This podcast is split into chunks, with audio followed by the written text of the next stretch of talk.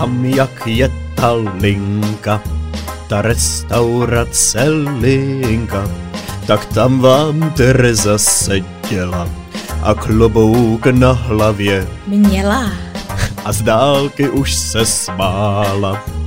Moc se na mě smála, i zblízka se pak smála.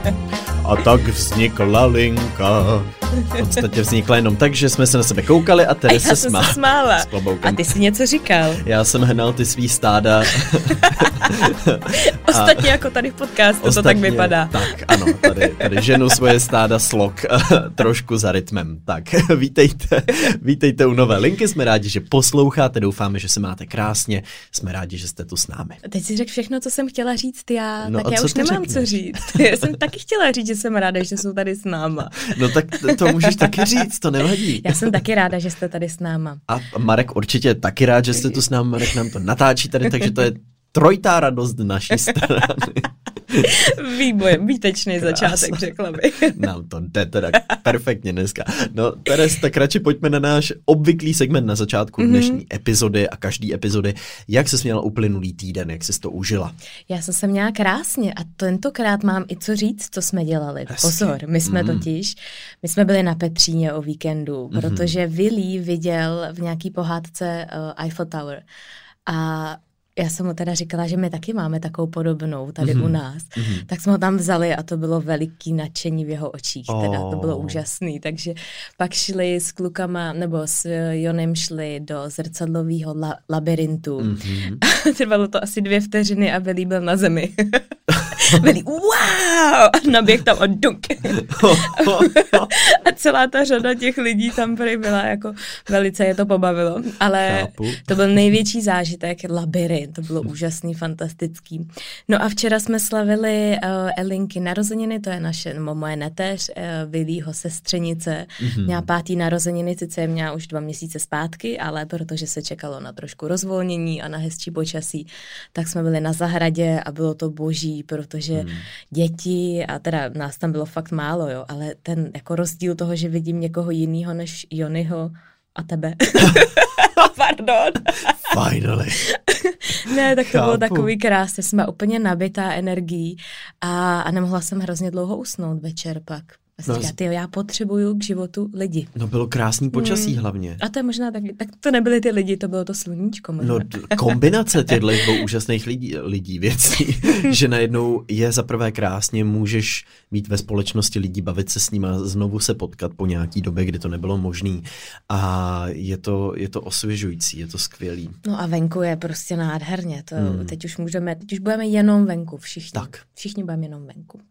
Doufejme. Doufejme. No a jaký byl tvůj uplynulý víkend a týden? Podobně krásný. Já jsem ho měl na půl pracovní a na půl relaxační, kdy opět uh, jsem, si, jsem si dal víkend, kdy jsem prakticky vůbec nepracoval, což bylo příjemný. Mhm. Mm-hmm. Není to úplně tak, že bych na to byl třeba z minulých let často zvyklý, takže to bylo krásný. Uh, byl jsem opět v Pardubicích, užívali jsme si krásného sluníčka, grilovali jsme tam, uh, potkal jsem se s rodinou a, a s přáteli, který v Pardubicích mám a bylo to hrozně příjemný. Takže můj víkend byl extrémně užitej a zároveň i včerejšek. My jsme piknikovali v Mhm. parku s kamarádkou, kamarádem a, a přítelem a bylo to boží. Prostě můžeš sedět Jenom venku sedět na té dece. a jen jako koukáš, jak tam ty ostatní lidi sedí v těch, v těch skupinkách kolem, jak tam běhají psy a, a Hmm. jak je všem hezky. My jsme taky piknikovali pod tím Petřínem. Mhm. A myslím si, že nás všichni slyšeli, protože Mateo byl zrovna velmi hladový. A, A já říkám, jo, to je geniální místo tady si rozbalit tu deku. tam příště můžeme udělat linku live přímo na tom. Myslíš? Ano. Pod Petřínem teda. Nepochybně. Já jsem byla překvapená, tam je nějaký nový bistro a dokonce v tom bistru prodávají ústřice. Ne. Já jsem byla jak v Jiříkově vidění, za prvý tam mají úplně nový záchody. Říkám, ty, já jsem tam hrozně dlouho nebyla a víš, jak máš takový pocit, jako že jsi třeba v cizině najednou, protože je to tam moderní. Mhm. Tak jsem byla tak, je to dobrý, no. Nemusíš ani nikam cestovat, můžeš jít jenom na ty místa, kde se postavilo něco nového teďka. A hned budeš mít pocit, že jsi Že jsi jinde. v něčem jiném a novém. Hmm. No tak skvělý, pojďme na téma dnešní epizody.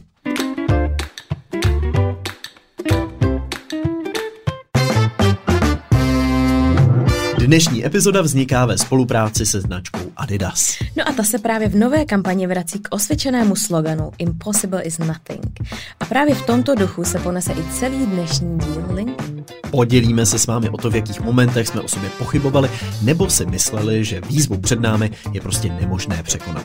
Dokud jsme to ovšem neskusili. No a Kovy, právě o tomhle ty si natáčel v nedávné době video. Ano, já jsem v něm sdílel přesně tyhle ty výzvy, u kterých jsem si vždycky říkal, to je nemožný překonat a nakonec to vyšlo. Stejně jako v celosvětové kampani tyto příběhy sdílí třeba Beyoncé, Ninja, Damian Lillard a stovky dalších. Uh, prostě jsou to ty momenty, kdy se neváhali chopit příležitosti. Stejně jako my dva. Ano, já si uspívání na začátku epizody přijdu vždycky jako Beyoncé. No a diváci a posluchači to musí taky přežít. Prostě impossible is nothing. I přežití mýho zpívání. No, jak Adidas ukazuje, svět je plný možností a je to ten optimistický přístup, při kterém stojí za to překonat svůj strach, chopit se příležitosti a právě o tom bude dnešní epizoda. Tak jdem na to.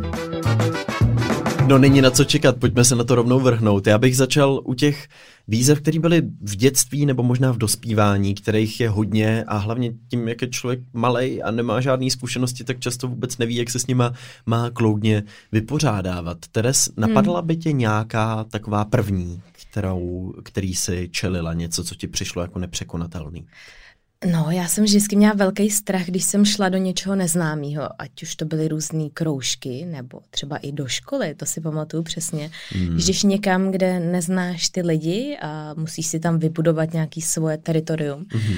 A pamatuju si to vždycky, když jsem vcházela do těch dveří, no, když jsem šla na housle poprvé, tak jsem měla ty housle, vůbec jsem nevěděla, co tam bude. A možná taková ta dětská neznalost, že ty opravdu vůbec netušíš, co se tam bude dít. Ale na druhou stranu si myslím, že zase mnohem mnohem rychleji to překonáváš, protože děti jsou velmi takový, nebo aspoň já jsem taková byla, že mi to netrvalo dlouho, že mi stačilo tam někoho chytit za ruku a mít tam jednoho člověka, nějakou, nějakého spojence a už mi to nepřišlo tak děsivý, ale mm-hmm. pamatuju si, že ten první moment, než jsem jako někam přišla, tak to byla pro mě veliká výzva. Mm-hmm ale no, na to nějak eh, jsem se z toho nemohla jako nějak eh, vy, vyklouznout z toho. Prostě musíš do té školy jít, musíš, do, no, musíš prostě udělat ten první krok. No obecně nový kolektivy, nový kroužky, nový hmm. místa, to je prostě to vystoupení z komfortní zóny, já si myslím, že pro spoustu lidí to je celoživotní problém tohleto, nebo jako pro málo koho není problém vstoupit do kolektivu, kde vůbec nikoho nezná a cítit se tam extrémně komfortně. Myslím si, že každý z nás cítí trošku nějakou úzkost, ale v tom dětství já si taky vzpomínám, jak jsem byl vždycky nervózní, nebo když mm-hmm. byl, mhm. že jo, po zápisu přišel ten první školní den, tak ta nervozita tam teda, jak to bude a kdo s kým bude sedět. A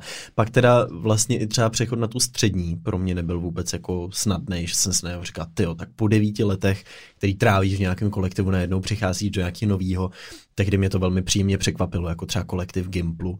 No ale já jsem bojoval třeba i s nějakým svým vnitřním strachem a to byly konkrétně jako závratě strach z vejšek obecně který jsem se rozhodl překonat potom vlastně až v pubertě, kde já jsem jako malej nevylez ani na rozhlednu, strašně jsem se bál, vím, jak jsme byli na Petříně právě, jak jsi zmiňovala, jsme tam byli se školou a já jsem tyjo, musel strašně překonávat svoji hrůzu, abych vylez nahoru, přitom to není jako nic strašlivého, že jo, ale... A víš, z čeho to pramení? Nebo měl jsi nějaký zážitek, nějaký ne. negativní? Vůbec nepřišel ne. jsi na to, odkud, odkud je to je? to podle mě nějaký prostě strach, který, který v sobě máš, nevíš moc proč, nějaká, hmm. nevím, fobie asi úplně ne, ale, ale nějaká takováhle obava.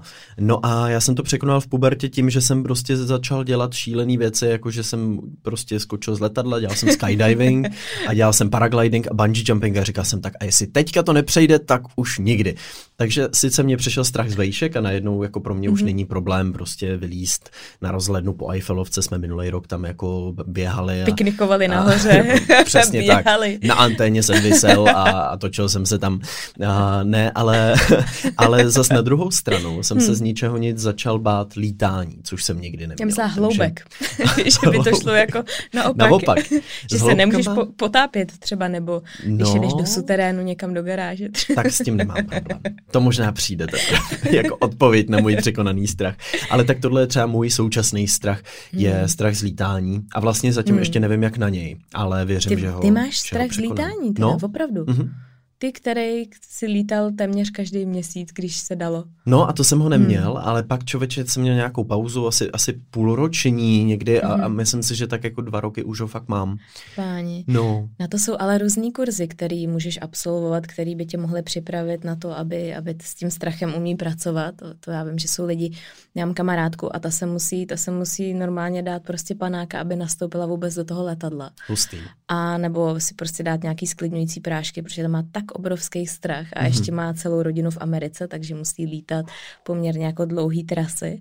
A no a ta právě absolvovala tenhle kurz a neuvěřitelně jí to pomohlo. Mm-hmm. Řekla, že se prostě sklidnila, že tam byly určitý věci, které ona pochopila, které jí vysvětlili, které tam jako simulovali a tak. A vím, že docela dost lidí s tím pracuje. Hezky. Že to dá překonat. No vidíš, tak to je moje výzva teďka do budoucna, překonat strach z lítání. Ono to není vyloženě paralyzující pro mě, mm-hmm. ale necítím se vůbec, vůbec dobře a dřív jsem to neměl. Takže mm-hmm. sice už nemám závratě, můžu líst na rozhledny, prostě nebojím se, ale lítání z ničeho nic, jako vz Jsi to vyměnil. Prostě to musíš prostě to vyměnit za nějaký strach. Ano. Evidentně to, tam něco musí evidentně jako být. No když se vrátíme k tomu dětství, mě mm-hmm. ještě k tomu hodně uh, implikuje třeba gymnastika, kterou já jsem dělala od malička, kde musíš pořád dokola něco překonávat. Sám sebe, uh, obrovský strach z toho, že se ti něco stane. I když, když seš malý dítě, tak to nějak bereš a vlastně si nedomyslíš, co všechno se může stát domyslíš si to v momentě, kdy se ti něco stane, uděláš si výron a bolí to, mm-hmm. tak víš, že to sakra bolí a že se to může stát, může to být ještě horší.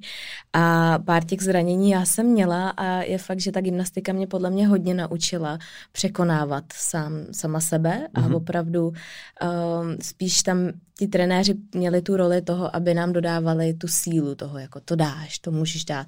Oni tě jak jako neodrazujou, což se stává pak později možná v životě, když překonáváš nějaký veliký výzvy, mm-hmm. tak tě naopak lidi odrazují, ale ti trenéři ty ti naopak dodávají tu motivaci toho, že na to máš, že to můžeš udělat.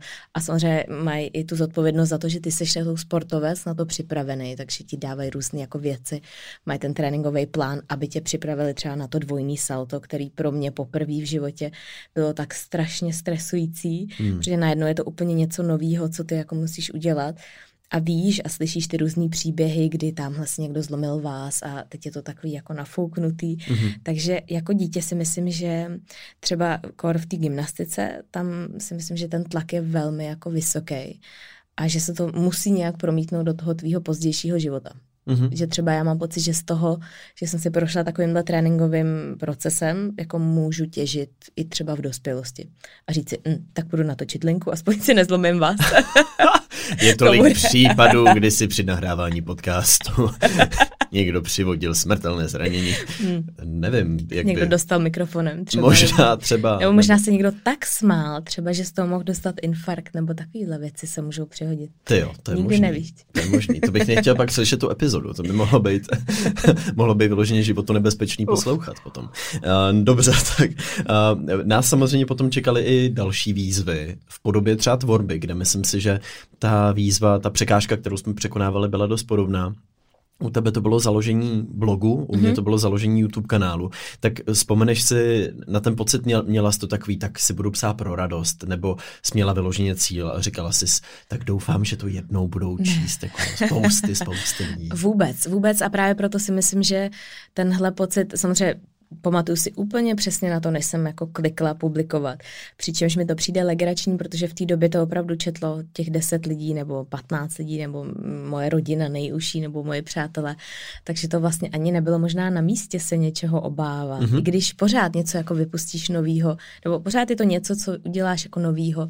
Takže asi jo, ale rozhodně ten začátek nebyl nějaký s velikým plánem, že by to někdy mohlo číst tolik lidí a ani si myslím, že mě v tu dobu nenapadlo, že to budu tak dlouho třeba psát, že to opravdu budu psát 8 let, což je strašně dlouhá doba. A když potom těch lidí přibývalo, tak cítila se, že to začíná být jako těžší, nebo že musíš víc myslet na to, co tam píšeš, co sdílíš? Mm, určitě, a, ale zase na druhou stranu jsem pořád to chtěla psát abych já, abych to byla pořád já, mm-hmm. abych to nepsala nějak, abych to nemodifikovala pro to, co se těm lidem líbí, i když určitě jsem si procházela nějakou fází, kdy jsem jako se snažila tak se zalíbit všem, aby mm-hmm. tam nebyly žádný hejty, aby nikdo ti nepsal, je, tak tohle byl být článek, takže tak to je podle mě naprosto přirozená fáze tvorby, kdy se snažíš jako zalíbit všem, mm-hmm. až pak pochopíš, že to nejde, až že to musíš dělat, aby tebe to bavilo a aby tobě se to líbilo a trošku možná vzdát ten, tu touhu toho, aby najednou to prostě bylo všude a aby všichni ti jako tleskali a aby tam těch lidí bylo hodně, protože podle mě to je takový jako nekonečný, zacyklený kruh. Hmm. Jak to bylo u tebe, Kovi? Pamatuješ si na první publikaci videa? No pamatuju, já jsem si to screenshotoval, tehdy dokonce tu nahrávací obrazovku mm-hmm. jsem si říkal, ty jo, tak, eh, tak to zkouším, ale tehdy to bylo vlastně o ničem, protože jsem nahrával jenom let's play, kde jsem komentoval nějakou hru, takže tam to nebylo úplně tak mimo moji komfortní zónu, tím, že mm-hmm. tam nebyl vidět můj obličej. A ten můj kanál, kde jsem vlastně dělal tyhle let's play a parodie, tak trval nějakou dobu, ale potom pro mě spíš byl mnohem větší krok si říct, po, tyjo, to mohlo být třeba po třech letech tvorby si říct, hele, je často posunout o level dál a tehdy jsem se vlastně rozhodl založit si ten můj současný kanál mm-hmm. Kovy a tam nahrát první video, kde vyloženě to bylo jako o mně, že jsem si napsal nějaký scénář, namířil jsem na sebe kameru, se stříhal to a vydal. A to pro mě teda bylo velký překonávání, protože jsem věděl, že to bude mít to publikum, který už je na tom starém kanále, čeká na tohleto nový video, jsou od toho nějaké očekávání, ale zároveň zakládám nový kanál a zkouším něco úplně nového a ono to možná nemusí být, nebo možná to ty lidi nebude bavit, nebude se jim to líbit. Takže tehdy si vzpomínám, že jsem ne, jako překonával jsem se hodně. Bylo to pro mě dlouhou dobu Měl jsem jako akné, hodně jsem o sobě pochyboval, že, že mi to jako nepůjde, že to bude špatný, takže jsem měl zhruba tak jako předtím, než jsem to první video na ten nový kanál vydal, třeba zhruba rok, kdy jsem byl fakt zablokovaný těma mm-hmm. pochybnostma, obavama a říkal jsem si, teď tohle funguje, tak radši budu dělat to, co mě šlape. A až potom jsem si řekl, hele, na co čekáš, prostě pojď to zkusit, uvidíš. No a, a co byl teda ten poslední krok, abys to překonal, tady tu výzvu, ten strach? Co, co bylo to, prostě už to bylo dlouho, nebo, nebo ti někdo pošťouchnul? Jo, no já si myslím, že na, na jednu stranu zatím byl ten čas, který jsem možná potřeboval pro to, abych tu odvahu sebral. Občas, občas to potřebuješ, trošku si to nechá uložit v hlavě, ale určitě to trvalo mnohem díl, než by bývalo muselo. Ale taky to byl, taky to byl tlak mých tehdy přátel, nějaký takový pozitivní, motivační, jo, že říkali, hele, tak to zkus, tak se neboj, prostě tak při nejhorším prostě to neklapne, ale, ale pojď to vyzkoušet. A já jsem tehdy sám se tak jako snažil si na sebe uplíst trochu byč a, a říct si taky čas na nějakou disciplínu. A tehdy jsem jako s velkou pompou oznámil, že budu každou neděli vydávat video. Mm-hmm. A docela dlouho se mi to vlastně jako dařilo, že jsem cítil takový závazek vůči těm lidem a vůči tomu mýmu slibu, že mě to vlastně nutilo k tomu uh, ty věci dělat a být produktivní a snažit se a tehdy to ten kanál rozjelo. No, ale, ale předcházelo tomu tenhle ten pocit, že ty, to já nikdy nezvládnu, prostě já na kameře, já vždycky budu jenom za kamerou a, a to je to místo, kde já se budu cítit dobře. A co myslíš, že jsou ty největší strachy, které právě jsou to, to, že si nafukuješ ty scénáře, že se mm-hmm. můžeš strapnit, že to mm. může dopadnout špatně, že opravdu ta fantazie prostě jede na plný obrátky a říkáš si, tak radši ne, radši nebudu vystupovat z té komfortní zóny. Nevím, jak ty, Teres, mně přijde, že bohatá fantazie v tomhle případě je nepřítel. ano, a což ale jde ruku v ruce s tím, když jsi kreativní, tak většinou ano. kreativní lidi mají velmi bojarou fantazii, která opravdu dokáže nastolit různý scénáře, takže jde to možná proti sobě teda. No, protože ty si fakt vymyslíš 120 tisíc věcí, které by se mohly stát od exploze planety po tom, co zmáčneš tlačítko publikovat, až po nějaký banální věci, že ti někdo bude psát ošklivý komentáře. Hmm. Ale vlastně často potom, když tu danou věc uděláš, když tenhle ten svazující strach překonáš, tak zjistíš, že to byly úplně neoprávněné obavy. Jo, nebo že jasně možná jsou tady lidi, kteří to neocenějí, nebo kterým bude chvilku trvat, než pochopí, co já tady dělám, ale já to dělám hlavně pro sebe. Že jo? Já mhm. to dělám proto, abych já se cítil dobře a z trochu sobeckého důvodu, protože tohle je moje přesvědčení a pokud to fakt cítíš, tak si myslím, je důležitý často to nejsou ani ty pochybnosti toho okolí, tak jako ten tvůj vnitřní strach, který možná, nevím, nějaký kamarád tvůj se zmíní, takže si není jistý a ty hnedka, aha, tak ten si myslí, že je to špatný nápad a, a tak to, to asi není. Víš, že mm-hmm. fakt ta mysl je v tu chvíli třeba tak nastavená, že je na tohle to hodně citlivá. A vratka, hmm. pomáhá ti třeba uh, takový impuls hodit se do vody, protože tak třeba pracuji já, když já mm-hmm. mám nějakou výzvu a tak já prostě bez hlavy jako se hodím do vody. A, a dost často mi to pomáhá a vím, že budu plavat a znám se natolik dobře, že, že vím, že se pak jako neutopím, teda obrazně řečeno. no tam se dostávám ke knížce, kdy já vlastně na téměř první zkusce jsem řekl, jo, to je skvělý nápad, když za mnou přišla ta vydavatelka, že by mm-hmm. se mnou tu knížku chtěla udělat. A v podstatě už tehdy jsem jí slíbil nějaký deadline, že to jako napíšu a až potom Velká jsem, chyba, jsem, slibovat deadline někomu. Jsem, až potom jsem šel z té schůzky domů a říkal jsem si, co jsi to právě udělal. Počkej, a jak dlouhý byl ten deadline? Docela dost, jako byl dokonce prázdnin, myslím tehdy. No a, a, a bylo bys... to na začátku roku. Aha, dobře. Teda, jako pro mě v tu chvíli jsem si říkal, to je to dost červenec, deadline. ale deadline do konce prázdnin. Bylo 26. srpna. a tak, to dám, to napíšu. To, to Autobiografii za pět dní, šest. ale vlastně jsem si říkal, co jsi to právě udělal. Víš, takový ten první dojem, jakože se tak natchneš v tu chvíli do toho nápadu, že řekneš, jasně, jasně, a až potom ti začne docházet, ty to je stalo? hodně času, hodně práce, hodně jako disciplíny pro to, abys to napsala.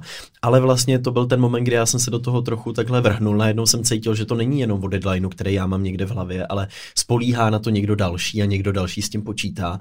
A to mě potom umožnilo fakt během toho léta zabrat. sednout, zabrat a, a napsat to. No. no to já už jsem v té době psala svoji knížku dva roky. Ty jsi dva roky a my jsme ji fakt ve finále dokončili téměř stejně, to jsme se ani mm-hmm. tenkrát vůbec neznali. Já si na to vzpomínám, velmi ráda na to vzpomínám, když si jezdil autogramiády přede mnou, to já tady velmi ráda zmiňuji. Protože všichni ty knihkupci pak říkají, no tady byl covid, no a to byly fronty Tereso, mi jo, tak teď jsem tu já. oh. ne, ale pamatuju si mm. na to, hmm. takže, takže jsme to prožívali trošku jinak. Já jsem teda svoje deadliny posouvala na, nebo ne na úkor toho, ale prostě jsem pořád nebyla jako spokojená s tím. A pro mě to byla tak velká výzva, to napsání té knížky, že jsem prostě radši mnohem ještě, teď nechci říkat trpěla, ale ono to občas tak jako bylo u té u knížky, mm-hmm. že opravdu jsem prostě radši ještě seděla dva, tři měsíce, aby to bylo jako echt lepší a lepší a lepší, což je taková nekonečná práce, protože nikdy si neřekneš tak, teď už je to finální. To Nebo je měl, měl jsi to takhle? Některý lidi mně přijde, že, že tím tráví strašlivě moc času, protože mají furt pocit, že to zlepšej, ale ono je občas fakt lepší si říct, hele, dost, protože jinak to nikdy nevydám. Ale zase na druhou stranu já to chápu, protože ty jsi blogerka, psala si blog a tím pádem si tušila, že jsou od tebe určitý očekávání, že, že ty lidi očekávají, že to bude nějaký, že to bude mít nějakou jako úroveň, level, asi sama od sebe si očekávala, že to má nějakým způsobem vypadat,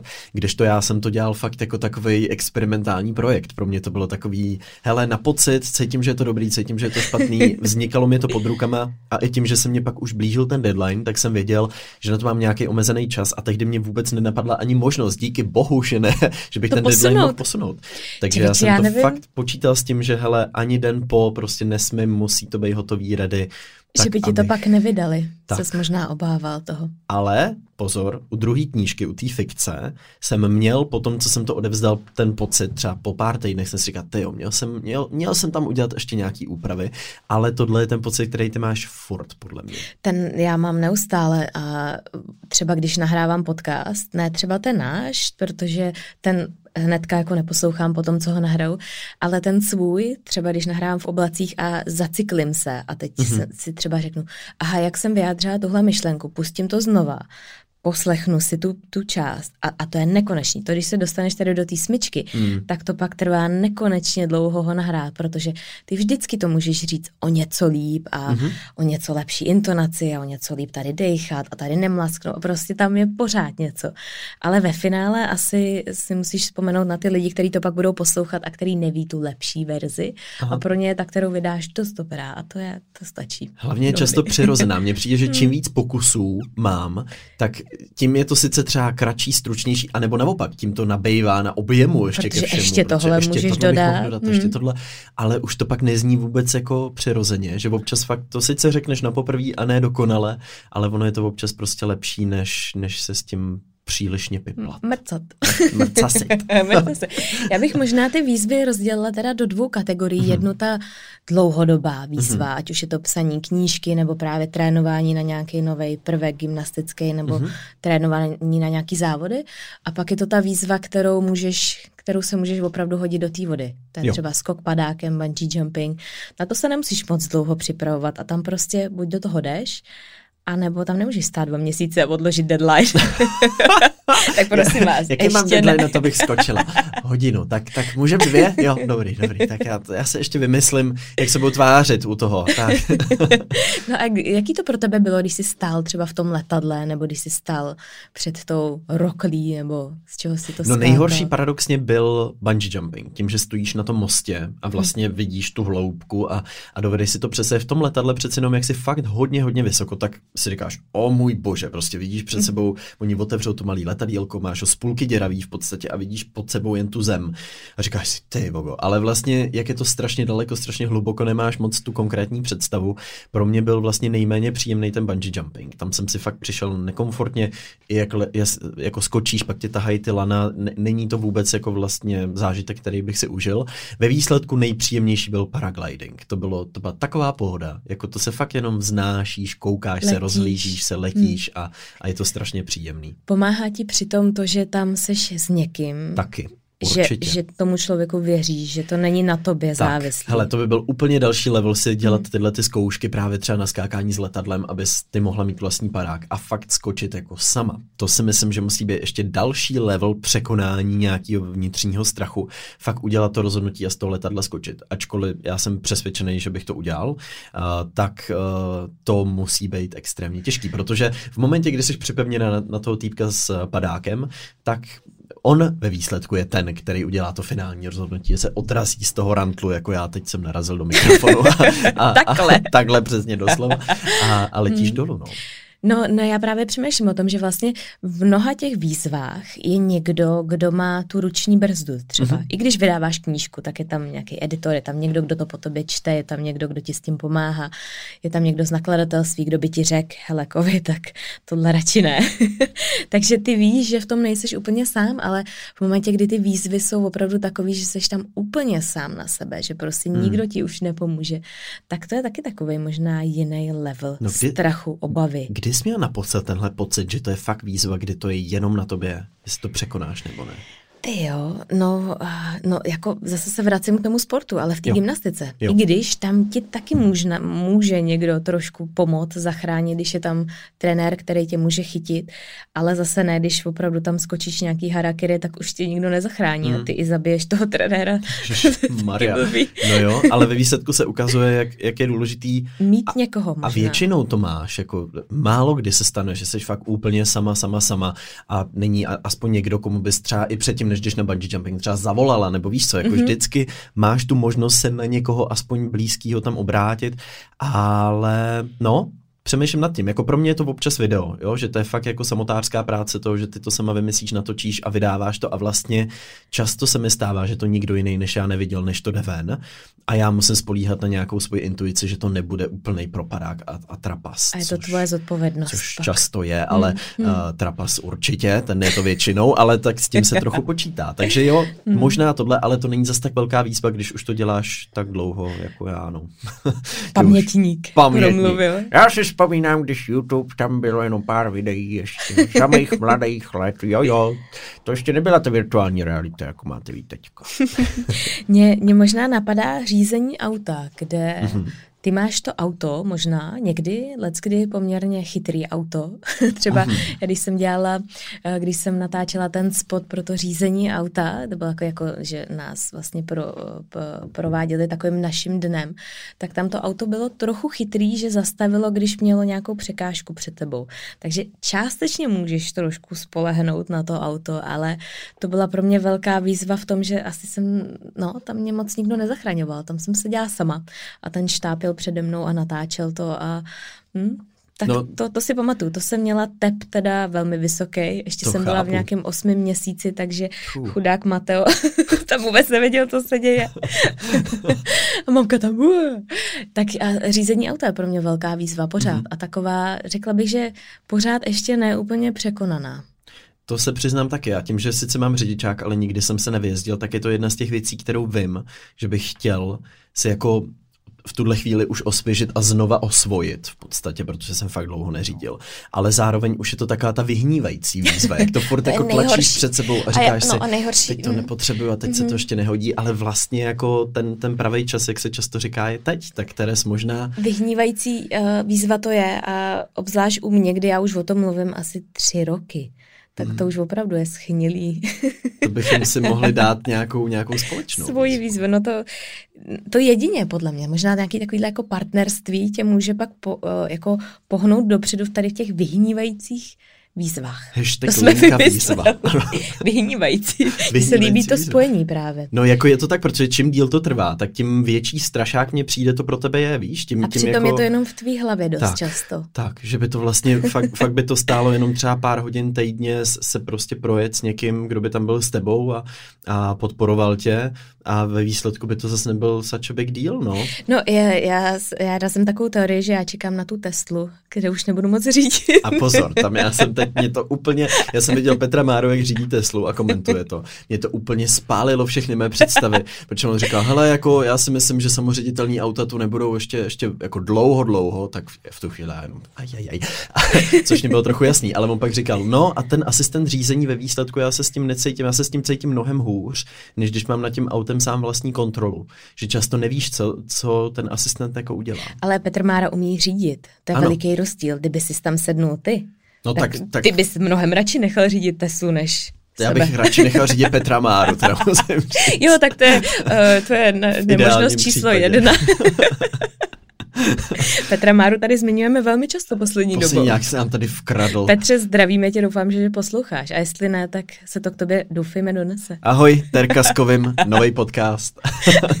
a my vás, uh, my jsme rádi, že stále posloucháte naše výzvy. No, pojďme se teda přesunout na poslední část eh, dnešního nepřekonatelného, nemožného dílu. A to nemožné to by znělo. fakt dnešní díl je nemožný úplně.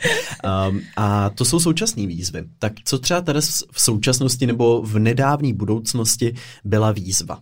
No pro mě je výzva uh, mít ty dvě děti a být s nima sama. To mm-hmm. je mhm. prostě velká výzva. To je hardcore. Mm-hmm. Já obdivu všechny mámy světa, který to dávají, protože jsou momenty, kdy ty prostě nemáš dvoje ruce a Prostě jsou určitý momenty, kdy jedno dítě ti spadne ze stolu, bouchne se do hlavy, druhý má hlad, řve. Teď, když prostě ty seš nervózní, tak ještě víc to kumuluje tu nervozitu. A fakt jako to je velká výzva pro mě a hmm. nečekala jsem to, hmm. říkala jsem si, teď je to pohoda, ale najednou ti dojde, že opravdu ty prostě nemůžeš být na dvou místech najednou a ty musíš rozhodovat, jaký dítě tě potřebuje zrovna v tu chvíli víc. Hmm. A to druhý je samozřejmě neukřivděný, ale prostě najednou si vyžaduje tu tvoji pozornost. Takže to je moje aktuální výzva, kterou si myslím, že budu překonávat ještě dlouho, když jsou ty děti takhle malí. Dokážeš si představit třeba tři děti? No já tady pořád lásám, že chci čtyři a vůbec nevím, jak jsem na to přišla.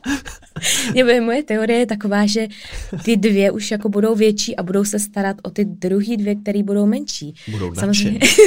to je moje teorie. Máme dík. Pardon, kluci.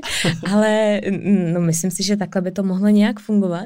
Ale zároveň teda uh, jako dokážu si to představit, ale uh-huh. bude to, jestli to někdy bude, ne, nevím, myslím si, že možná asi ani ne, ale je to fakt jako těžký. Hmm. A myslím si, že uh, mi trošku jako spadl hřebínek z toho, jak moc je to těžký, že si říkáš, no tak co to je, tak máš dvě děti, no tak co prostě, tak jsou dvě akorát.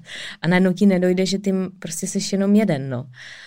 A když ty děti jsou třeba tři, tak vždycky máš jako o jednoho víc na ty rodiče, když jsou čtyři, tak ještě o to víc, mhm. takže mm-hmm. chápu, že pak už je to náročnější teda, no. Tohle je v podstatě opačná situace, kdy my tu výzvu podceníme občas, jo? že nás překvapí, že to je vlastně hergo, to je těžší, než jsme si mysleli, to já jsem měl často ve škole teda, to, to, to, test v pohodě, tak to zvládnu, to si pamatuju a pak tam sedíš nad tím papírem a říkáš Sakra. si, je, je, je, mm. nevím nic, mm. no, tak hele, to zvládneš teda, jste, jste no, šikovný no, no, ne, jedin... to zvládáte skvěle. No ono ti nic jiného nezbyde totiž. Tak, ano. To je, to je ta věc, no. on ti tam nikdo jako nezachrání prostě doma, nebo jo, ale jako většinu času se to dá nějak nastavit, ale prostě jsou momenty, kdy si říkáš, ty jo, do háje, co teďka budu dělat. Jako když jsem šla s Vilím, měla jsem ho na koloběžce, měla jsem kočár, Mateo zrovna prostě mi plakal v kočáře a Vilí mi ujížděl někam prostě tam do silnice a teď já jsem věděla, že musím strašně rychle běžet za ním, zároveň tam nemůžu nechat kočár s brečícím. No hrozný. A teď nevíš, a teď máš hmm. tři vteřiny na to se rozhodnout, než hmm. ti vyjede do silnice. No hrozný. To jsou fakt momenty, kdy jsi spocený úplně Všude. To chápu, to chápu. Můžu ti to někdy dát vyzkoušet. A jo, rád. Pro mě je to v tuhle chvíli nepředstavitelná výzva, kterou je nemožný splnit, ale třeba až si to vyzkouším, tak to bude lepší. Co pro tebe je v poslední no, době veliká výzva? Ale v poslední době to pro mě byl určitě tak, musím zmínit to interview s Dalai Lámou, no. o tom jsem tady mluvil v poslední epizodě víc, ale, ale v momentě, kdy mi to řekli, tak jako první myšlenka, která mě projela hlavou, bylo tohle přece nejde, jako to, to jak, jak jako jak, jak, jak já, co, co, prostě vůbec jsem to nedokázal jako vstřebat, ale co mě třeba pomáhá, když cítím, že je přede mnou nějaká velká výzva, je se na ní fakt dobře připravit. V podobě rozhovoru fakt si prostě nakoukat ty předchozí rozhovory, ujistit se, že víš všechno, že prostě znáš hmm. i třeba nějakou jako historii toho Tibetu, že prostě víš, o čem bude mluvit, abys na to dokázala navázat. Uh, takže přistoupit k té výzvě prostě zodpovědně, s pokorou a v tu chvíli ti ta dobrá příprava umožní tu výzvu překonat mnohem snáš, než když si řekneš, jo, tak ono to nějak dopadne a pak třeba tu výzvu trochu podceníš a, a nevídeš z toho třeba dobo. úplně dobře. A to si myslím, že se dá aplikovat naprosto na všechny výzvy, ať už je to, ať už je to dvojný salto, tak prostě do toho nepůjdeš tak jenom, no tak to dám a rozběhneš se a něco tam lupneš. A přemýšlím, jak bych se měla připravit na dvě děti. ne, tak jsou tam určitý věci, které můžeš nějakým způsobem předpřipravit. Ale... Můžeš si to udělat jednodušší, můžeš mm. si to líp vypočítat, můžeš vědět, tak nepůjdu ven nebo nechám koloběžku doma. Jo, jsou tam, je tam spoustu věcí, které můžeš připravit, aby to bylo jednodušší. Na druhou stranu osud občas přichystá situace, na který se připravit nejde a člověk musí spolíhat že na svoji intuici a zkušenosti a schopnosti, aby se s nima vypořádal. No tak uh, já myslím, že závěrem můžeme říct, na jakoukoliv příležitost natrefíte, tak určitě do toho běžte. Věříme, že vám třeba Linka trochu pomohla, teďka, že vás trochu namotivovala, doufáme v to. No a samozřejmě nutno říct, že nemožné není nic. Impossible is nothing. Prostě nic není nemožné, takže my vám držíme palce, ať už před sebou máte jak jakoukoliv výzvu, abyste ji dokázali dobře splnit. Doufáme, že vám to pomohlo.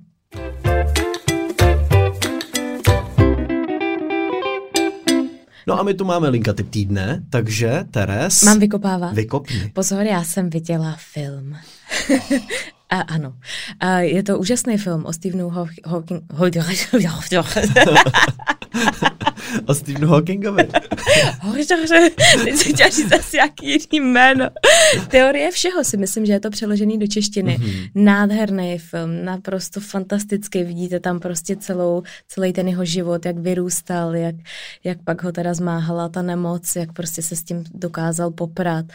A je to úžasný film, velmi jako hluboký, je tam vidět nádherně ta láska té jeho ženy, jak se o něj stará, jak pak mají dvě děti.